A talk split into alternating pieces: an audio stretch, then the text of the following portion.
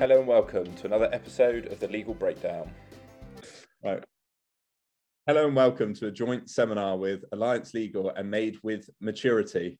Uh, we are doing a seminar today on keeping your website legal compliant, and we will be going through a number of points and a number of elements that you should have in your website. Um, ben Stirling is with us today to talk about design of the websites and what he does with clients to keep them legally compliant.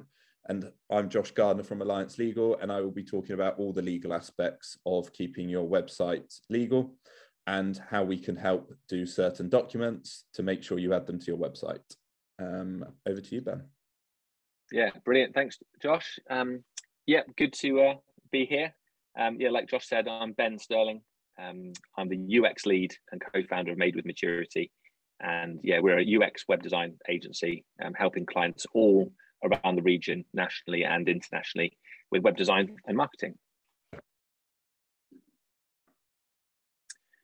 So in today's session, we're going to look at best practice uh, in terms of design for websites, and then move on to the legal side of things. So the details that you must include um, if you're a, a, business or an organization with a website. Uh, we're going to look at privacy policies, um, cybersecurity implications, um, cookie policies, terms of use, accessibility when it comes to websites, um, respecting copyright and trademarks, and then kind of a bit of a, a summary. So that's what we're aiming to do today. Um, so first of all, best practice for websites. I'm not going to give a, a, full kind of detailed tutorial on how to design a website, but from uh, from our perspective, because we're a UX agency, we're a user experience agency. Um, the most important part we feel is understanding your end users, so your end customers or your end kind of stakeholders who are going to be using the website or the application understanding them, um, understanding their needs, and then designing something that answers that need. Um, so common, I think we see, you know, in our world that lots of extra content is just added to websites because people think that's what you need to add. Um, so don't add content just for the sake of it. Make sure everything you're adding actually fulfills a need um, that and helps your end users kind of understand your product or your service. Um, and if you can, you know, work with a professional designer or professional design company uh, because the quality of the website will be um, usually a lot better. So that's a little plug for us as well, by the way. Legal side, that's for you, Josh. Well, thanks, Ben. That's really interesting to know that you don't fill your website with a lot of content to just for the sake of doing it. That's good to know. Simplicity is the best, it sounds like, on that. Yeah, absolutely. Um, so, the legal side of things, today we're going to talk about um, what the Company Act requires and what you should put into your website. This is one of the longest pieces of legislation in UK law. And on our next slide, I'm just going to outline a few points that you should have in the website. So, if you are a limited company, you should obviously outline your full name of the company, not just your trading name. I would also recommend when you're doing this to put the full name and trading name next to each other so everyone is clear who you are. Uh, put your company house registration number in, your place of registration.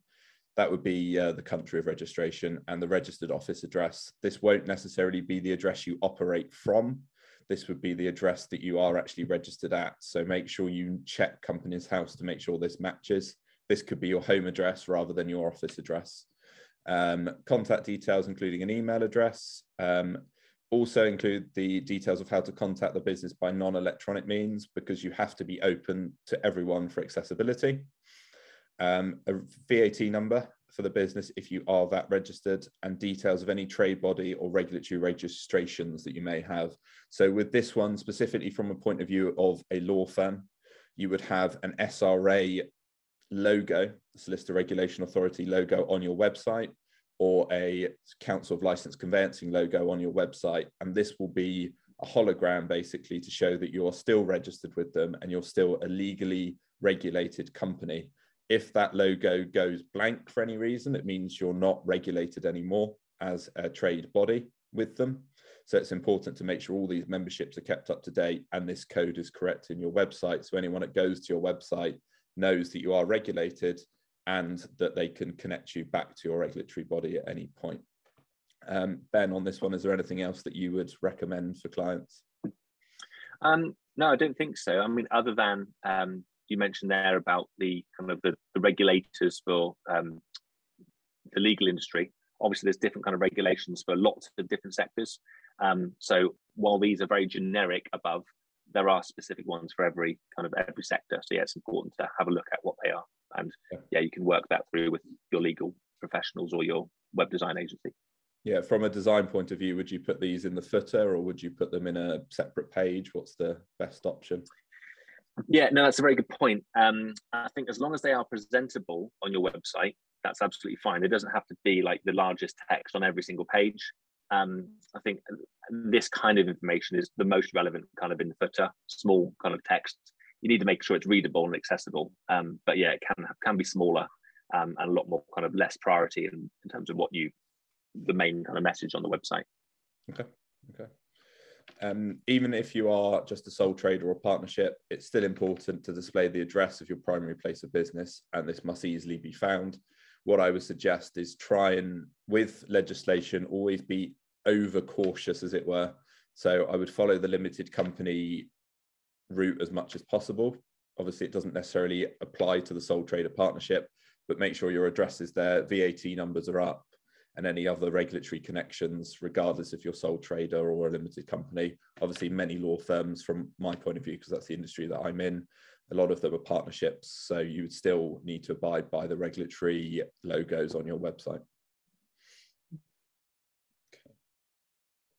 Um, from a privacy policy point of view, um, there's three different types of document that you can put on your website. But as you will see on the slide, that these can all be put into one document under the privacy policy. So your privacy notice will explain how you collect the data for your customers and how you will use it. The cookie disclosure will explain how you use your cookies on your site and how they will be stored. And the disclaimer, and this is the important one I would recommend for everyone, is to exclude any liability to your business to any of your users on your website.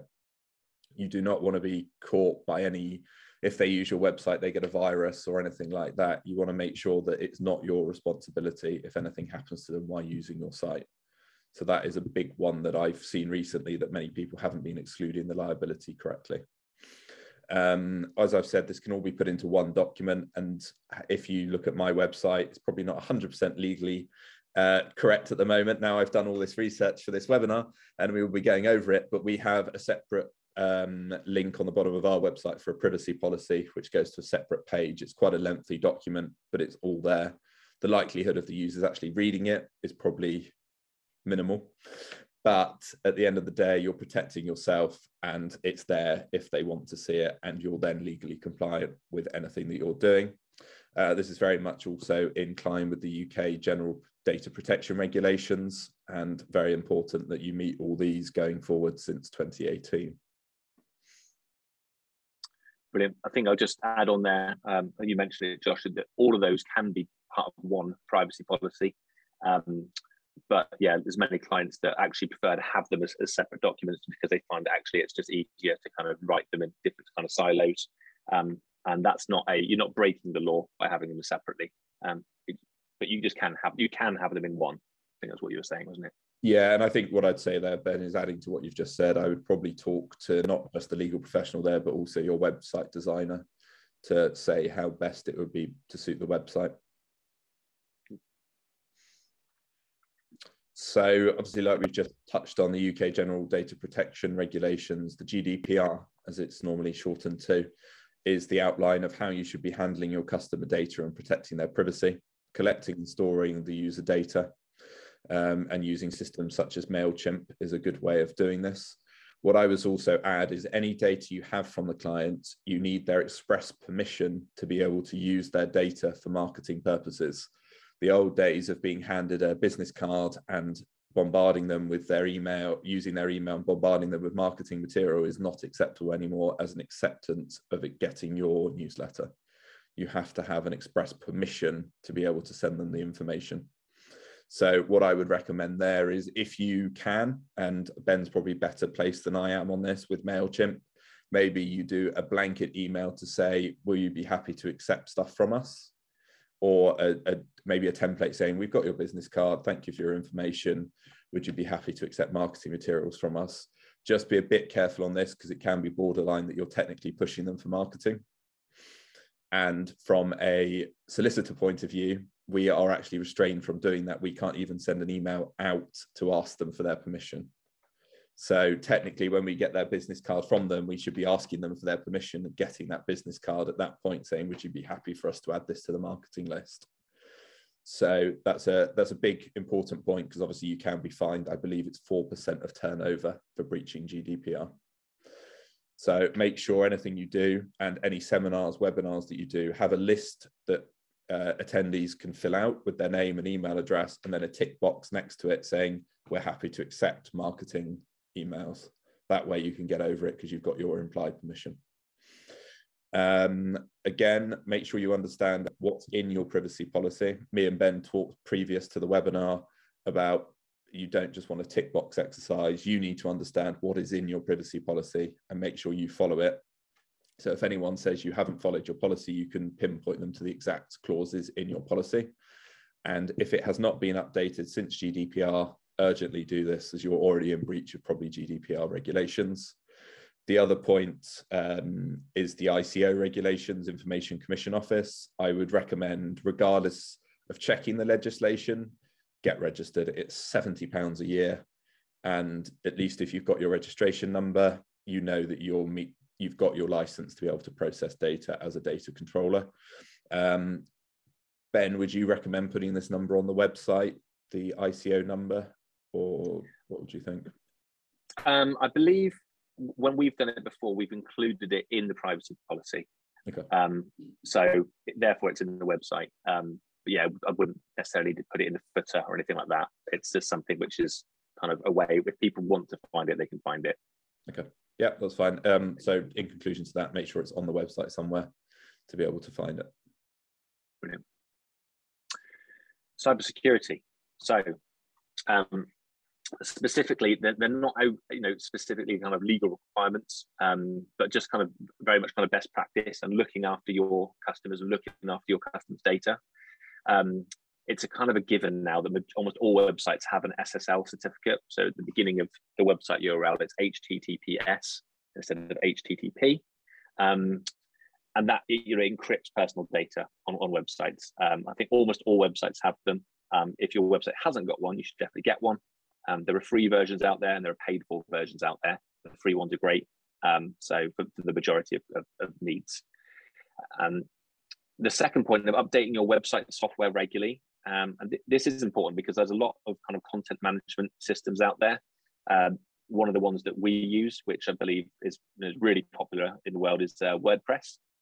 I think something like a quarter of all websites globally are run by WordPress um, these days, something around those sort of figures. Um, and you know, WordPress gives kind of updates that you will kind of manually you know add um, and activate, and it's important to keep those up to date because uh, it just keeps it free from hackers uh, and viruses and things like that. Um, and then testing your website for security vulnerabilities um, with things like WordPress. Often in those kind of updates, that kind of covers you for that. Um, but if you've got more of a like a risk of, of, of, losing your website, if you if your website if your website fails, you know how much of an impact is that going to have on your business or organization? If that is a high risk, or if you think that's actually going to have a really big impact, then it probably should be tested periodically um, with something like a penetration test. Again, if you're interested in that, what that means, you know, we can we can tell you about that later. And um, put, put, point you in the right direction of the organizations that can do penetration testing. Um, but yeah, it's about just keeping things um, as safe as you can be, you know, within realistic expectations, um, and ultimately protecting your uh, the data of your customers. Um, can I just ask a question on that, Ben? The SSL certificate, what's the difference between the free and the paid for ones? Um, that's a very good question, Josh. We always use the free ones. Okay. Um, Would you like me to pause this and cut this bit out of the recording? that's, that's fine. Um, but there are paid for ones, and I think it's more for kind of large e-commerce sites, um, that sort of thing. Um, but yeah, we'd have to. I think I think almost all of our clients use the free ones. So. Okay, that's fine. Do any of your clients use Cyber Essentials? Um, that certificate in Cyber um, Plus. Yeah, a few of them do. Um, um, we ourselves use it, I think, for working with Ministry of Defence and public sector, which are some of our clients. We have to be Cyber Essentials approved. Um, it's a great benchmark to kind of say that you've done. Um, and I think, yeah, it kind of shows people you're taking security seriously. So yeah, a lot of a lot of customers still do use that. Yeah. Is that something you can help clients with? Um, we will actually will point them on to IT companies and security specialists that are also local. Um, so costings are very reasonable. Okay, that's brilliant. Thanks, Will. Um, cookie policy. So uh, the reason I've got the opportunity to talk about cookie policy is through all the legal documents, we always recommend that you speak to a legal professional to create these documents um, with the exception of the cookie policy. The cookie policy is something that we as web development, we look after um, because it's very technical. In terms of the structure of that, it's, it's structured in a legal way, um, but the content is, is very technical and it wouldn't be uh, fair for a legal person to know exactly what cookies we've decided to use and not use. Um, you do need to have a, a cookie notification. Um, most websites is a cookie banner. So as soon as you kind of come into the website, there's a banner at the top or at the bottom or some sort of alert that cookies are being used on this website. Um, you must give users the opportunity to opt out or opt in. Um, you can't just assume they're all going to opt in um, because at the end of the day, it's a, it's a legal requirement. You're going to be putting a small amount of data on their computer, um, which is a cookie, um, and you need permission for that. Uh, the, the way that we do it at Made with Maturity, um, there's a cookie plugin. There's lots of different cookie plugins you can get, um, which are kind of that, that, manage these. Um, we use a specific one, um, and the way that that is used um, is specifically it does not put any cookies on the machine unless somebody consents to it, and that includes things like analytics. So when someone arrives at your website, there's no kind of Google Analytics code that's inserted onto the onto the website or on the on the user's machine until they select yes, I'm happy to accept cookies. Um, and that's quite an important one because there's lots of cookie plugins that don't operate in that way, um, but a few of them do. So it's just making sure you get the right one to stay legally compliant. Um, the cookie statement can be a standalone page on your website um, or it can be included in your privacy policy. I think we mentioned that earlier. It can be in one place or in a few different places. Often on the sites that we make, we have a separate cookie policy. Um, we just find it easier for people to kind of specifically thinking about cookies, they know exactly in one place to go to instead of trying to find it um, in a longer policy. I believe with some cookie banners, from what I looked at while we were drafting this is it, it actually has the link on the banner that pops up so you can click on the pot see where the policy is before you even agree to the terms and conditions of the um, cookie policy. Yeah absolutely. And uh, yeah that's a nice a nice way of kind of linking directly to it. Um, and again the kind of policy uh, the cookie banner that we often use the plugin um, it gives you the ability to select which cookies you would like to accept and which cookies cookies you don't want to accept. So it gives you that granularity um, instead of just a, a blanket accept all. Yeah, and I think that's important. The analogy I would probably use to this is if you go to a car park, you have to see the terms and conditions before you drive into the car park. So you know what you're agreeing to. If you then get ticketed while you're in the car park, the ticket's not valid because you haven't seen the terms and conditions before you enter. Nice analogy. Yeah.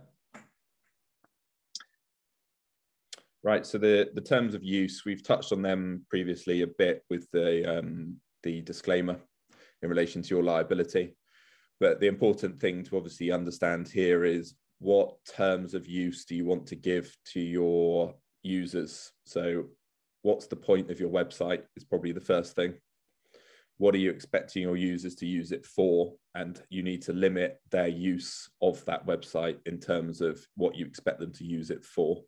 So if you are a information website on, I'm going to say cooking recipes, that's basically um, what they're going to be using the website for. So I think it's important not to just say you're using this website under standard terms of a website. I think you need to limit what this website is for within the terms of use to make it totally clear to the user you're here for this purpose, not for anything else.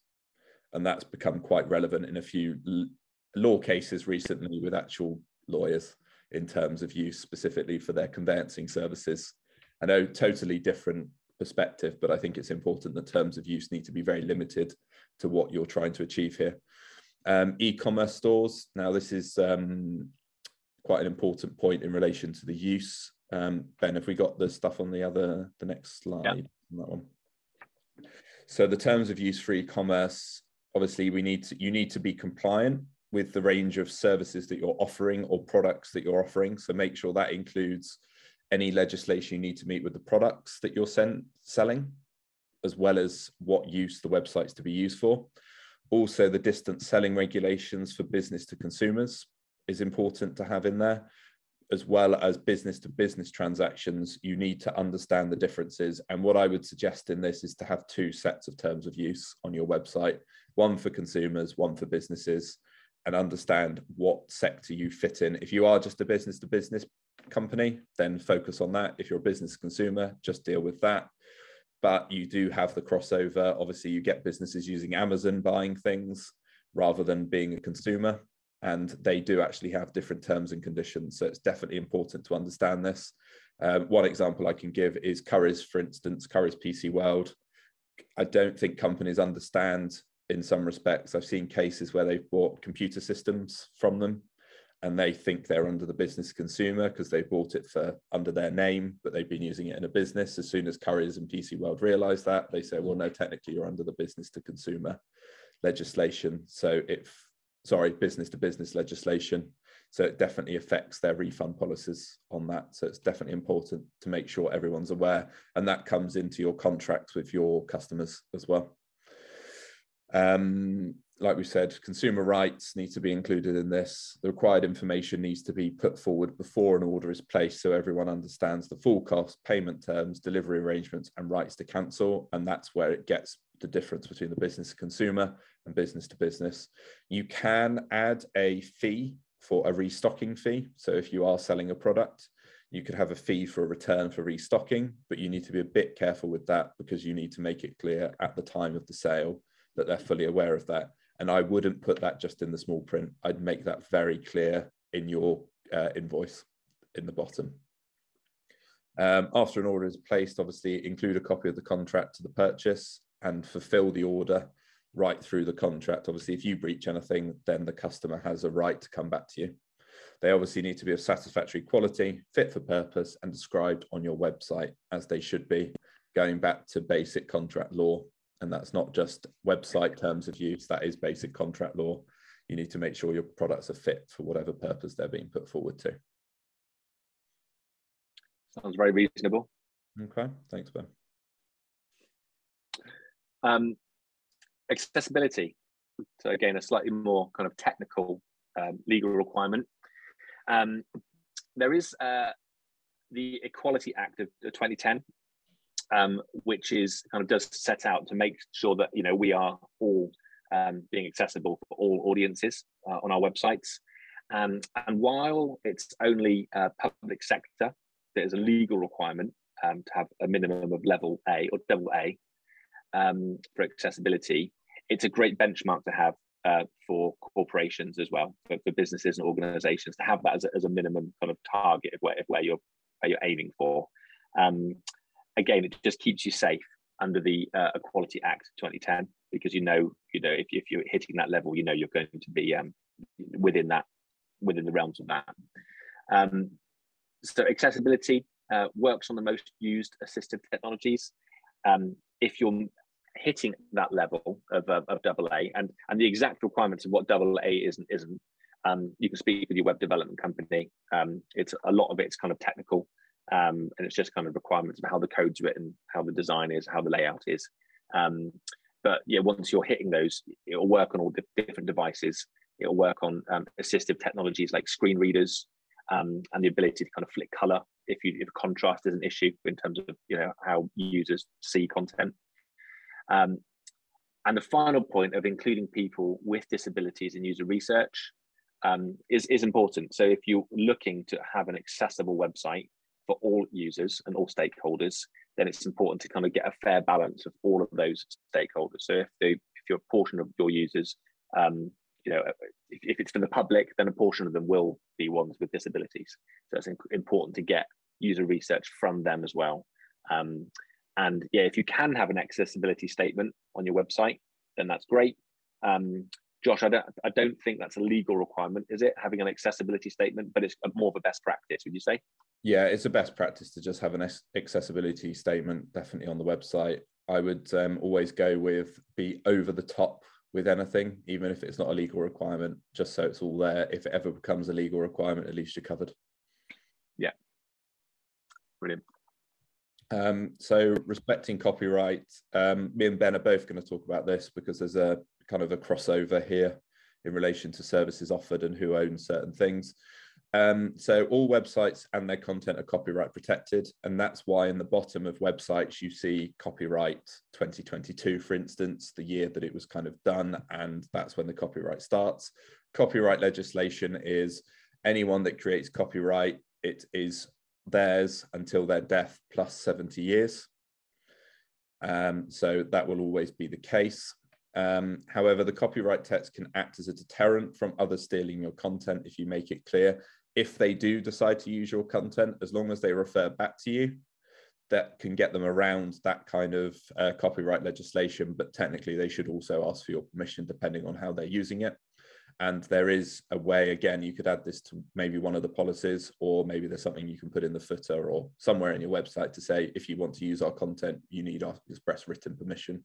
If you will see in many books, when you open books in the first page, I think it says if you want to reproduce any of this, you need the express permission of the publisher to be able to do that. So you could put the same in a document within your website. Um, it was your interest to obviously fully enforce the copyrights and get others to respect your copyright, mainly down to brand. And I think that's the biggest thing. If you are a digital business and you have specific logos or a specific design, uh, Ben, I guess your company is probably one of the examples, really. You've got a, a color that you like to have with your company, you've got a specific logo. Um, and you've obviously got specific designs that you have with your website. If someone tried to copy that kind of color coordination, regardless if they were using your logo or not, you would like to enforce that to stop others from using it. And the same with me, really, with my kind of color and branding. I would want to make sure no one was kind of copying that branding to be similar to me or using similar wording. So it's definitely important, such as if you were Nike or Supreme or anything like that, you've got a very basic logo and basic color coordination. So you want to make sure that's fully protected. So what I would suggest, and I don't know if Ben uh, Ben might have software to do this, but is there a way to just check competitors to make sure they're not copying your logos and wordings? I think there is some kind of copyright software you can type in certain wording that will check websites. I remember I used it at university to make sure you're not plagiarizing certain documents and things, and it tells you a percentage of how much of this is copied from other sources. So maybe a regular check on this is one way of doing it. Um, the other way of obviously protecting your brand is trademarking.